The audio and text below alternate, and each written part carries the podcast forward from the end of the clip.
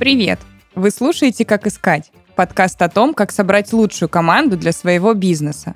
Этот подкаст мы делаем в студии Red Barn. Меня зовут Анастасия Серебренникова, и я HR-директор крупного облачного сервиса. Каждый выпуск ко мне в студию приходят специалисты из крупных компаний. Вместе мы обсуждаем востребованные профессии и рабочие способы по поиску лучших кадров на рынке. Партнер этого сезона – компания HT Lab или лаборатория гуманитарной технологии.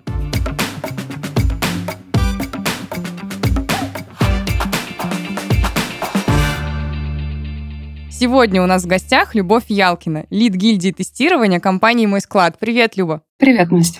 Ну что, начало у нас уже нестандартное. Лид гильдии тестирования. Очень такое нетипичное название, да, нетипичная должность для рынка IT. Но мы с тобой сегодня говорим о тестировщиках. Возможно, эту тему тоже немножко затронем в подкасте. И предлагаю начать с твоего опыта. А, расскажи, пожалуйста, немного о своем опыте и как ты стала тестировщицей и выросла до руководителя отдела. Начать стоит с того, что в тестирование я пришла 10 лет назад. Это было достаточно сложное решение, потому что я работала в сфере никак не связанной с разработкой. Однако в своей работе часто сталкивалась с внедрением нового программного обеспечения, и мне это показалось достаточно интересным. Опыт у меня был на тот момент уже довольно разнообразный. Я работала в логистике и участвовала во внедрении различных продуктов для производства, для управления процессами закупок и снабжения, для перевозок. Все это было довольно интересно, и в какой-то момент я поняла, что хотелось бы, чтобы это и стало моей основной профессиональной деятельностью. После этого я решила выяснить, каким образом, в принципе, можно это осуществить, и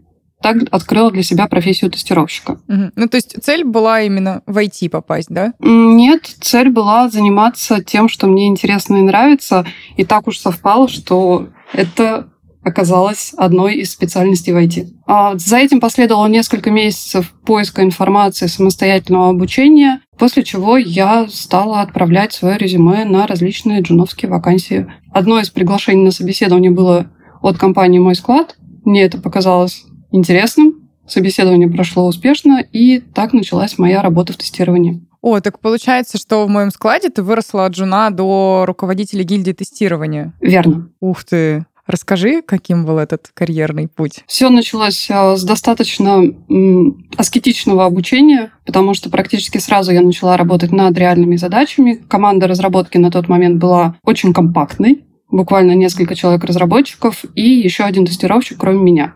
Он, собственно, занимался моим обучением, и в основном это происходило на практических задачах.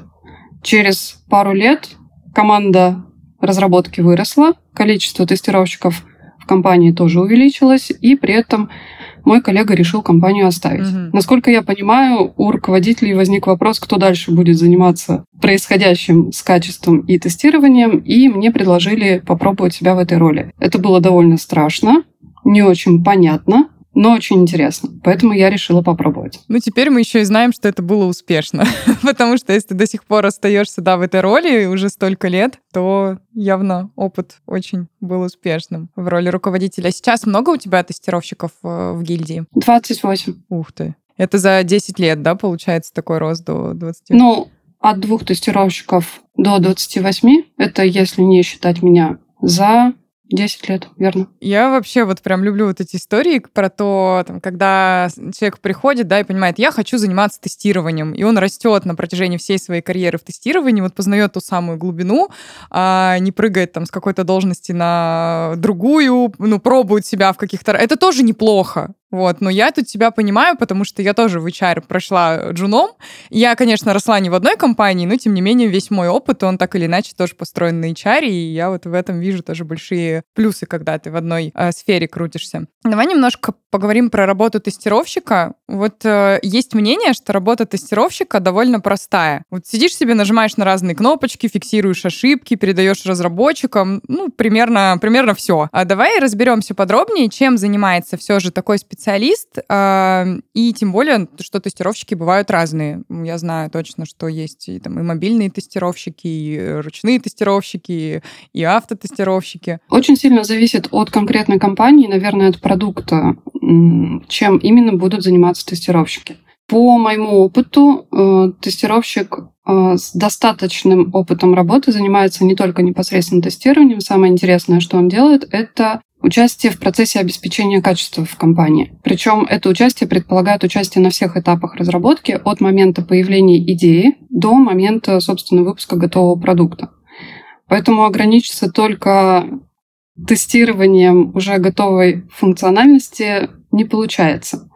Да, с этого, наверное, все начинают, и это азы, которые необходимо освоить. Но все же тестировщику очень важно разбираться в различных аспектах разработки. Наверное, я в своей практике делаю упор на участие в анализе и тестировании требований, потому что ошибки, обнаруженные на этапе идеи, стоят дороже всего, mm-hmm. в том числе компании в целом. И при этом их легче всего обнаружить, если знать, где искать. Наверное, это в том числе и самое сложное, потому что научиться тестировать требования очень непросто. Для этого нужна продолжительная практика и все-таки определенный склад ума. Mm, согласна. А какие самые такие основные обязанности у тестировщика в моем складе? Есть какое-то, может быть, отличие от общей картины рынка? Я тут опять буду повторять идею про тестирование и анализ требований. Наверное, для нас ключевое — это умение работать с неполными требованиями, умение выявлять некоторые белые пятна в постановке задачи и вовремя задавать уточняющие вопросы авторам, собственно, той идеи, которую предполагается реализовать. У нас принят такой подход, как исследовательское тестирование, который не слишком популярен в других компаниях и который на рынке и работодатели, и соискатели понимают очень по-разному. Убеждения бывают сугубо эзотерического характера, бывают достаточно схематичные и поверхностные. Мы для себя это определяем как все-таки изучение продукта, его поведения и поиск нестандартных сценариев, которые не предусмотрели на всех предыдущих этапах разработки. Ну, про то, что на рынке все устроено немного иначе в целом, да, тут я могу только подтвердить, потому что действительно мы же неоднократно с этим сталкивались, и это такая даже некая боль при поиске а еще у меня такой есть каверзный вопрос. Я понимаю, почему... Ну, то есть ты поймешь, почему он каверзный. Я думаю, что это для любого руководителя какого-то там подразделения в IT он может э, быть таким. Сейчас действительно большая конкуренция, и очень много ребят хотят попасть именно в IT, потому что сфера очень перспективная. В общем, есть еще одно мнение, что тестировщик — это самая простая профессия для входа в IT. Так ли это? И как вот ты, как ты видишь вообще всю эту картину и ситуацию со своей стороны? Ну, с одной стороны, я не буду утверждать, что это абсолютно совершенно точно не так, потому что действительно для того, чтобы начать свою профессиональную деятельность в тестировании, с одной стороны, требуется не такой большой объем знаний и навыков, как, например, в разработке или системном анализе. Но при этом есть очень важный аспект, который упускают многие соискатели. Для того, чтобы заниматься тестированием, нужно быть действительно заинтересованным в этой деятельности, потому что обучение, которое начинается с, казалось бы, достаточно простых и понятных вещей, не заканчивается практически никогда. Mm-hmm. И если тестировщик не заинтересован искренне в постоянном развитии собственных навыков, то он очень быстро зайдет в некий профессиональный тупик. И самое интересное, что никакие внешние стимулы вроде дополнительного обучения там, от работодателя или просто курсов не помогут действительно качественно развиться в этой деятельности, потому что очень многое в тестировании зависит от способа мышления. Ну, знаешь, по поводу обучения, я вообще как HR, например, не верю в эту историю, когда к тебе приходит руководитель и говорит, пойди-ка поучись сюда, тебе будет полезно. Ну, скорее всего, э, ради галочки у тебя сотрудник пойдет поучиться, если там у него не стоит задача, если ему самому это тоже не супер интересно, вот, а если самому это супер интересно, чего сам тогда, да, не пришел с такой потребностью, опять же, если в компании есть культура, что ты можешь попросить какое-то обучение от э, работодателя. Ну и все-таки, да, если, например, не нужно потом с э, каким-нибудь метапом выступить и рассказать коллегам, чему тебя научили, то это такая себе история. Вот, обычно она работает плохо. И все-таки, ну, обучение, да, оно должно от потребностей сотрудника тоже исходить и от желания сотрудника в том числе. В принципе, я думаю, думаю, что история с тем, чтобы навязать какое-то дополнительное обучение сотруднику, может существовать, но только при одном условии. Если после этого работодатель действительно сотрудника спрашивает. Те знания и навыки, которые он должен был получить. То есть если есть контроль знаний со стороны того, кто тебя на это, кто сотрудника на это обучение отправил, тогда это возможно. А если к тебе на собеседование придет, э, не знаю, тестировщик э, младший, да, например, или какой-то стажер и скажет, э, да я в тестировании просто потому, что это легкая точка входа. Возьмешь учиться или скажешь, нет, спасибо, до свидания, мы, мы продолжим поиски? Ну, учитывая весь предыдущий опыт общения с кандидатами, у которых настолько простая незамысловатая мотивация, скорее всего, нет. Просто потому, что понимаю, что человеку это по-настоящему неинтересно, не нужно, и учиться он на самом деле не планирует. Максимум, на что он рассчитывает, это то, что его будут учить. Ну вот это да, на одной мотивации войти и войти, как говорится, ты далеко мы не уедем. Я согласна, что придется. Скорее всего, это будет просто лишнее затраченное время. Ну, время, ладно, лишним не бывает, будем откровенны.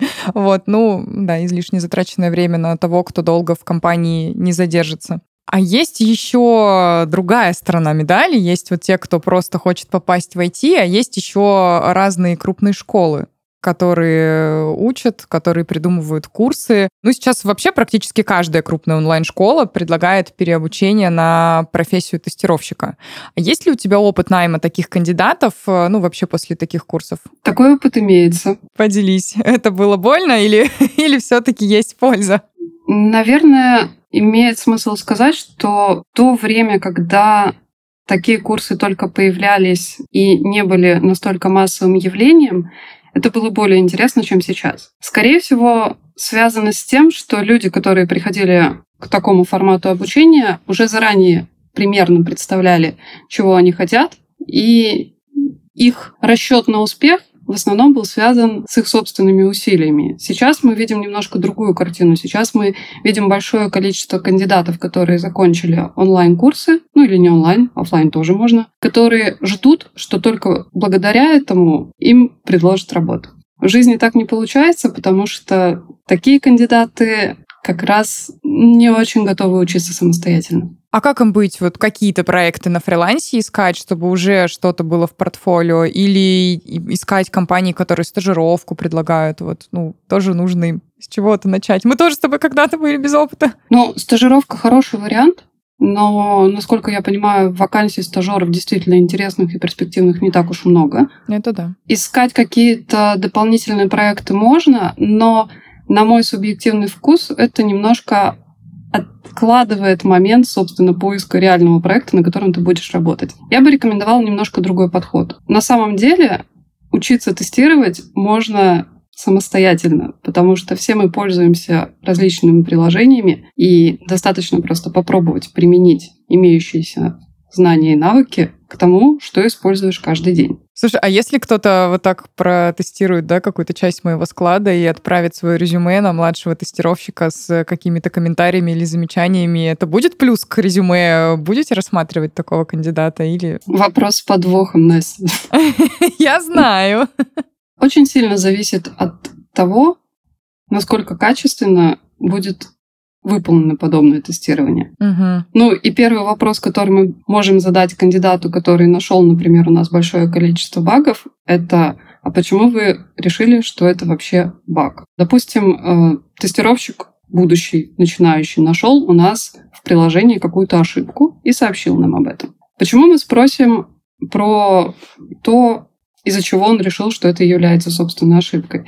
Потому что, скорее всего, он не будет использовать, например, существующую документацию на сервис и описывать нам, что в документации сказано, что поведение должно быть таким, а на самом деле оно совершенно другое. Скорее всего, он будет использовать собственные ожидания от продукта, что не совсем верно. Да. А давай немножко поговорим про скиллы. Какими хард и софт скиллами должен обладать тестировщик? Успешный тестировщик, скажем так. Начинающий? Если можешь, э, то мы можем вкратце проговорить про скиллы э, начинающего медла и старшего тоже очень полезно послушать, чем они э, друг от друга отличаются, какие отличительные черты прям. Ну, давай, наверное, с общего. Давай. Независимо от опыта и роли, важно знать теорию тестирования и, самое главное, уметь применить ее на практике. Это звучит очень скучно, но без этого невозможно обойтись. То есть мы могли бы говорить о том, что тестировщикам необходимо знать определенные технологии и инструменты, Но на самом деле а, научиться пользоваться инструментом можно за несколько часов, особенно если есть инструкция или какой-то обучающий гайд. Угу. А научиться применять теорию на практике намного сложнее. И я бы на месте и начинающих, и опытных тестировщиков постоянно направляла усилия именно в эту сторону. То есть учиться тестировать как можно лучше. Если говорить про опытных тестировщиков, то в дополнение к этому действительно нужно знание определенной специфики, но я опять же направила бы усилия не в сторону знания инструментов и технологий, а скорее в сторону понимания специфики тестирования тех или иных видов приложений. И также угу. достаточно уверенные навыки в тестировании различных видов. То есть, если тестировщик имеет опыт тестирования мобильных приложений, он должен действительно хорошо в этом разбираться. Если тестировщик претендует на вакансию, где требуется выполнять тестирование интеграций, он должен хорошо в этом разбираться. Для этого, как ни странно, потребуется знание теории и навык применения ее на практике. Ага. И если говорить про роль старшего тестировщика, то я здесь, наверное, сделаю поправку в сторону того, как это работает в моем складе. Для нас старший тестировщик — это человек, который занимается не только тестированием, но также поддержкой и развитием процесса обеспечения качества и обучением других тестировщиков. Честно говоря, без обучения, ну, в наших реалиях это даже не очень смогло бы работать, потому что есть еще довольно интересный момент, когда ты учишь других, ты учишься сам и закрепляешь существующие знания и навыки. А если говорить про софт?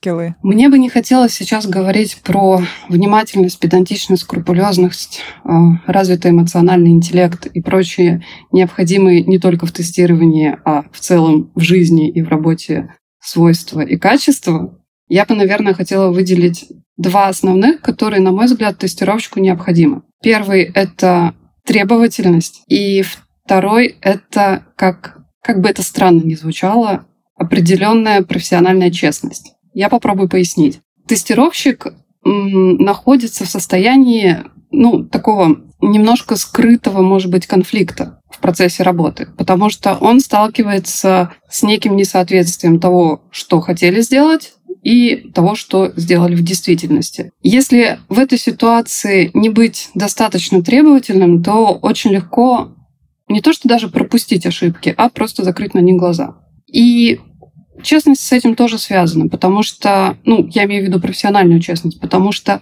даже несмотря на то, что ты, ну, допустим, сам согласен с тем, что эта ошибка не является какой-то важной или критичной, твоей задачей является сообщить о текущем состоянии продукта и быть готовым к тому, что на самом деле обнаружена тобой ошибка не имеет значения. И в этот момент важно не перегореть, не уйти ну, в некий цинизм и продолжать также честно сообщать о новых обнаруженных тобой ошибках. Ну да, тут, наверное, еще вопрос, чтобы не думать в следующий раз, да куда я полезу, мне опять скажут, что это не критично, а все-таки каждый раз продолжать, продолжать, продолжать, вот, и очень качественно и профессионально выполнять свою работу.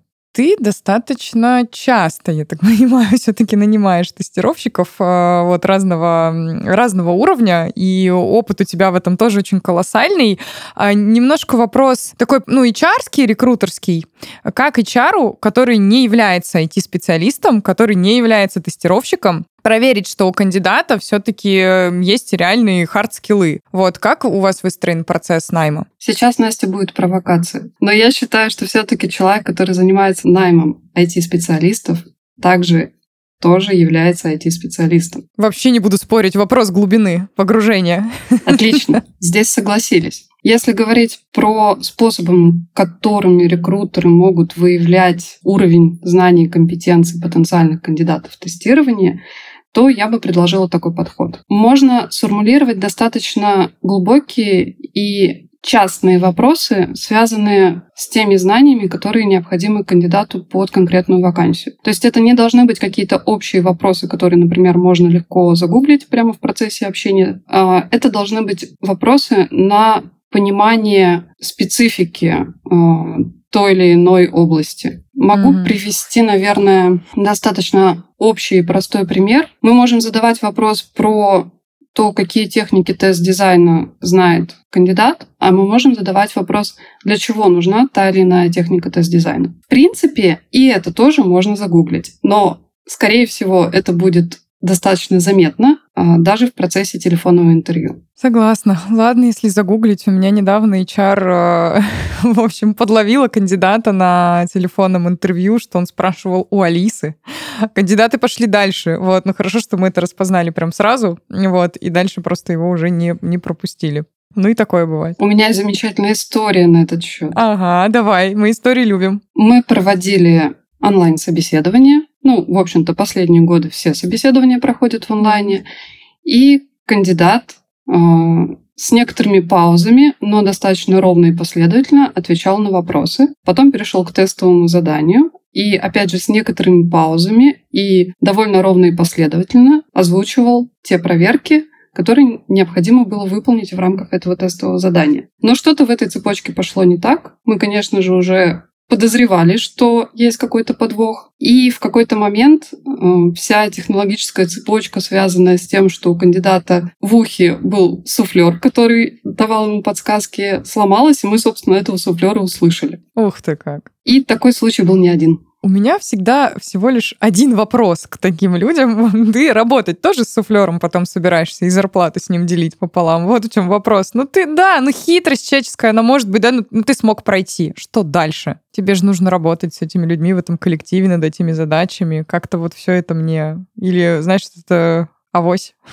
Попаду, а там разберемся. Казалось бы, но на самом деле Здесь все тоже достаточно интересно развивается, и, например, есть менторы, которые занимаются сопровождением новичков на испытательном сроке. Делают они это не совсем безвозмездно, но, скорее всего, добросовестно. Да, все так. И готовят к собеседованиям, и тестовые сливаются в интернеты, во всякие телеграм-каналы. Все это тоже отлавливаю периодически. А, тут обидно на самом деле, что, ну, представим себе ситуацию, что кандидат супер такой слово подобрать пытаюсь, такое не, не обидное. Вот. Э, ну окей, попал, да, кто-то подсказывал, э, помогли пройти испытательный срок. Но дальше это все равно нужно. Ну рано поздно э, тайное станет явным. И тут вопрос, конечно, обидно, что компания, команда потратят свое время, и потом придется снова искать нового сотрудника. В общем, это дорого, это дорого всем. И тому, кто так поступает, ну и компании, естественно, тоже еще дороже. Ну, еще стоит заметить, что работодатели в курсе всех этих интересных схем и вынуждены усложнять процесс отбора для того, чтобы не допустить подобных ситуаций. В итоге те, кто раньше мог э, заслуженно получить офер благодаря простому процессу отбора, допустим, из двух этапов, угу. вынужден делать дополнительные тестовые задания и проходить дополнительные проверки. Да, и это еще один момент, я тоже всегда э, про это говорю, что ну, не надо смотреть одной парой глаз. Вот. И все больше людей все-таки, да, присутствуют на собеседованиях, делятся своим мнением. И тут важно тоже учитывать мнение каждого, потому что один не заметит, второй заметит. Особенно ты, когда проводишь собеседование, ты сама знаешь, э, ты проводишь собеседование, если ты очень увлечен диалогом, есть вещи, которые легко заметить со стороны. Но ты-то не наблюдатель, ты участник процесса на данный момент. И вот мне всегда интересно послушать мнение наблюдателя и какую-то часть собеседования быть наблюдателем самой чтобы смотреть за реакцией, а не быть в этот момент прям вовлеченной на 100% в диалог. Тоже очень полезно. У нас так тоже принято. На всех этапах отбора есть ведущий и есть второй пилот, который как раз замечает некоторые мелочи, которые ведущий может упустить из внимания. Второй пилот. Звучит круто.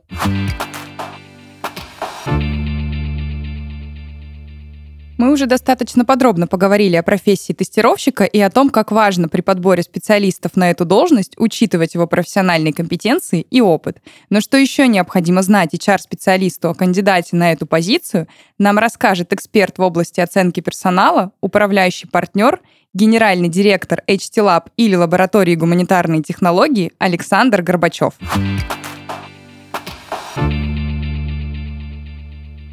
Кроме оценки профессиональных знаний и навыков, при подборе важно понимать психологические особенности кандидата, видеть его сильные и слабые стороны. Сформировать такой портрет помогает комплексная тестовая оценка мотивации, интеллекта и личности.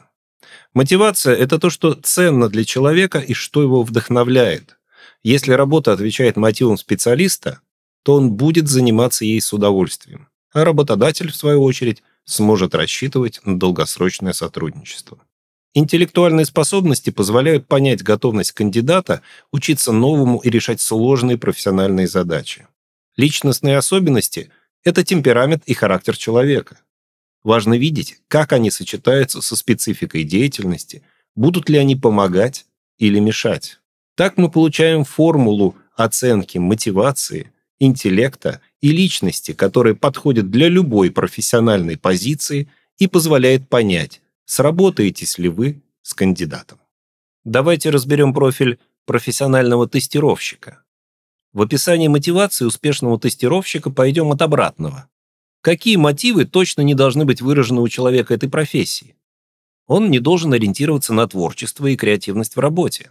Также будут мешать ярко выраженный интерес к общению и стремление руководить.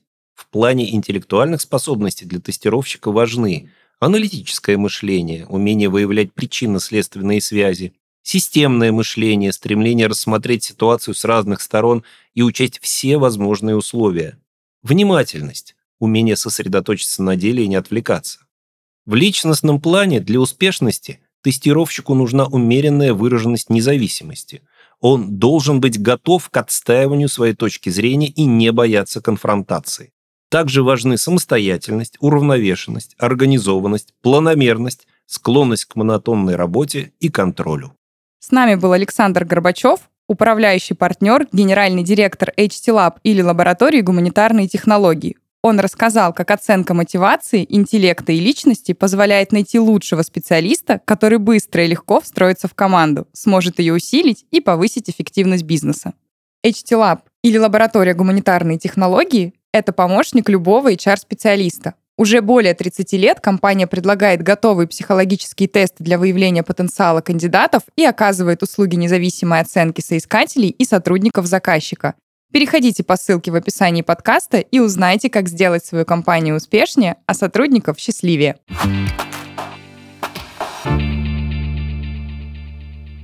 А мы с тобой сейчас, когда обсуждали, ты затронула тему тестовых заданий, и у меня, в общем-то, следующий мой вопрос как раз про них. А что обязательно ты проверяешь в рамках тестового задания от соискателей? Ну, как я уже сказала, не слишком интересно вникать в знания определенных инструментов и технологий, намного интереснее потратить время на то, чтобы понять, насколько человек готов к работе в нашей компании над нашими задачами. Поэтому наши тестовые задания очень сильно приближены к тому, с чем можно столкнуться в работе, причем буквально первые месяцы. Здесь есть несколько ключевых моментов, на которые имеет смысл обращать внимание. Во-первых, задача должна быть реалистичной. Во-вторых, она не должна быть слишком сложной, чтобы ее, в принципе, можно было выполнить за достаточно ограниченное время ну, в стрессовых условиях для кандидата. Угу. И она должна содержать в себе все основные элементы, которые характерны для нашего процесса разработки. Допустим, мы привыкли работать с такой достаточно общей постановкой задачи, где часть требований нужно уточнять. В таком же виде мы даем тестовые задания, чтобы понять, насколько человек готов работать э, с неполной постановкой задачи. Ну и, пожалуй, делаем акцент на тех видах тестирования, которые нужно применять у нас в работе. Если подытожить, важно, чтобы тестовое задание было приближено к реальным условиям, но при этом было выполнимо. Угу. Я правильно понимаю, что ты сейчас про тестовое, которое кандидат делает на самом собеседовании? Это не то, что дается домой? но там сколько-то дней. Я про тестовые, которые кандидат делает на самом собеседовании, но если говорить про домашние тестовые задания, они просто объемнее, но условия примерно те же самые. Ага, и суфлеру легче подключить.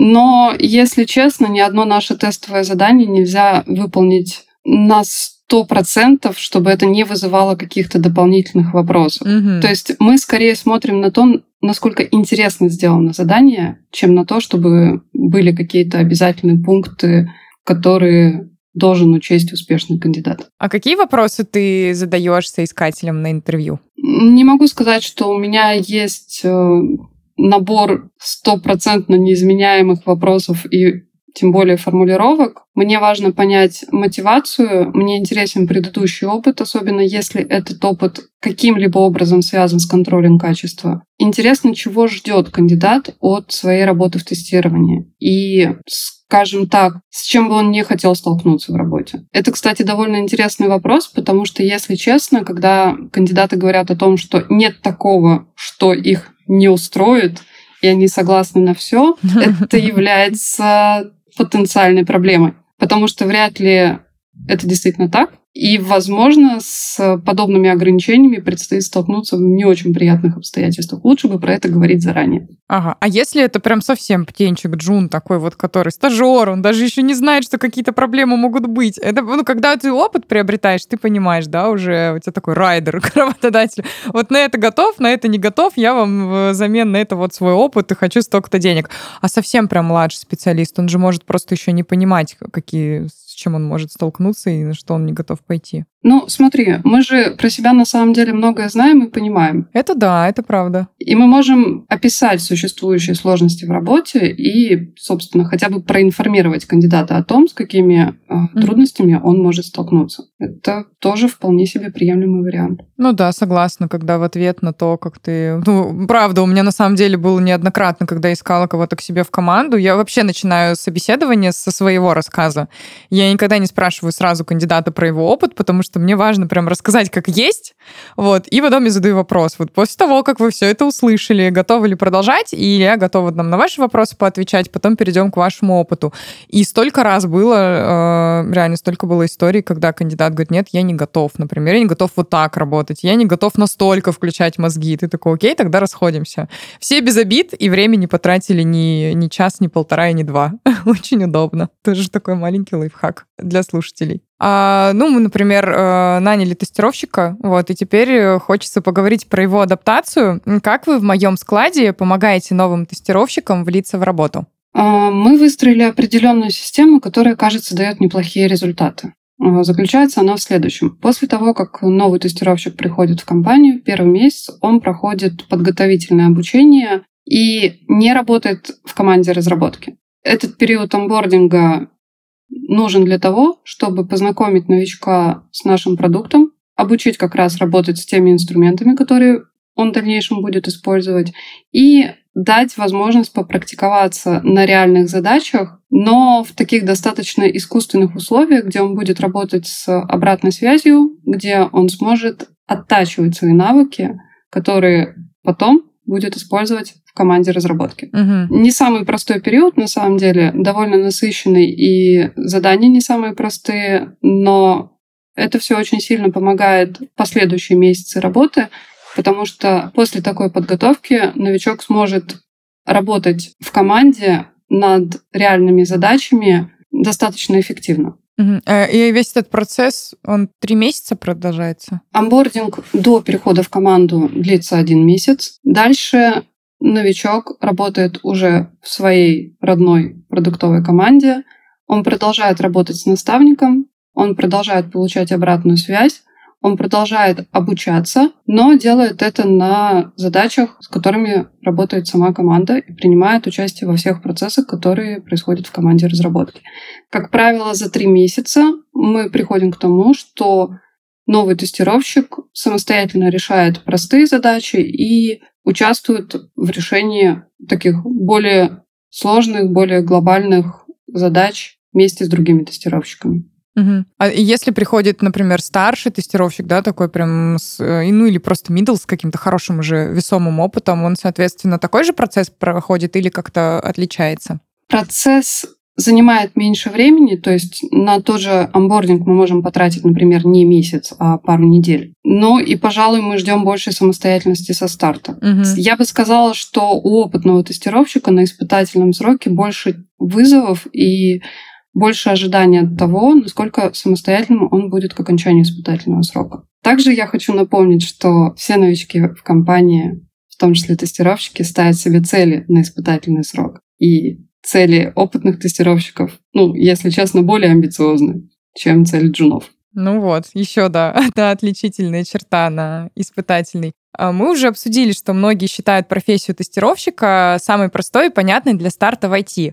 А куда потом расти такому специалисту? А, было бы славно, если бы люди, которые приходят в тестирование, хотели заниматься именно тестированием. Там и оставались. Ну, я уже говорила про то, что тестирование — это только часть обеспечения качества, и на самом деле все намного сложнее, интереснее, глубже. Но если говорить про какие-то формальные пути, можно заняться развитием, связанным с анализом и тестированием требований. И хотелось бы, чтобы в этом направлении развитие никогда не заканчивалось. Можно изучить, что такое автоматизация тестирования и сделать ее одним из своих навыков. Можно подумать о том, чтобы перейти в какую-то смежную профессию, например, в системной аналитике или в разработку. Но здесь я хочу напомнить то, о чем говорила в самом начале. В тестировании все получается интересно и успешно, если человеку, в принципе, хочется этим заниматься, и этот интерес является искренним. Угу. Могу привести пример. А если вы хотите стать режиссером, то, скорее всего, если вы пойдете искать себя в актерской деятельности с целью стать режиссером, вы просто зря потратите свое время. Если вам интересна разработка или системный анализ, то лучше свое время и усилия направить именно в этом направлении, как бы сложно это ни было.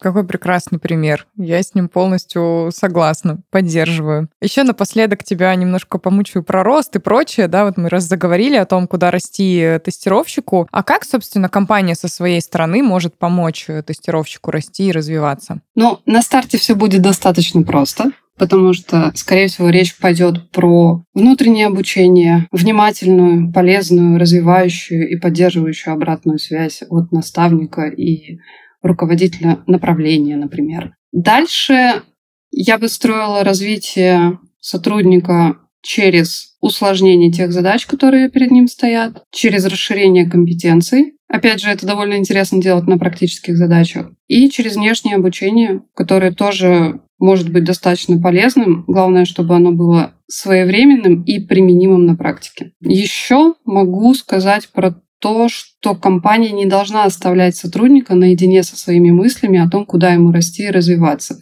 Даже если сотрудник суперквалифицированный и умеет уже очень многое, и, может быть, даже находится на равных со своим руководителем, это не значит, что ему некуда расти. И тут, кстати, довольно интересный момент про руководителей. Компетенции руководителя не должны быть ограничением для развития сотрудников. Если собственных компетенций внутри компании не хватает, вполне себе нормально и даже полезно поискать их где-то снаружи, угу. все-таки дать возможность человеку вырасти. Проявить себя, да, вырасти.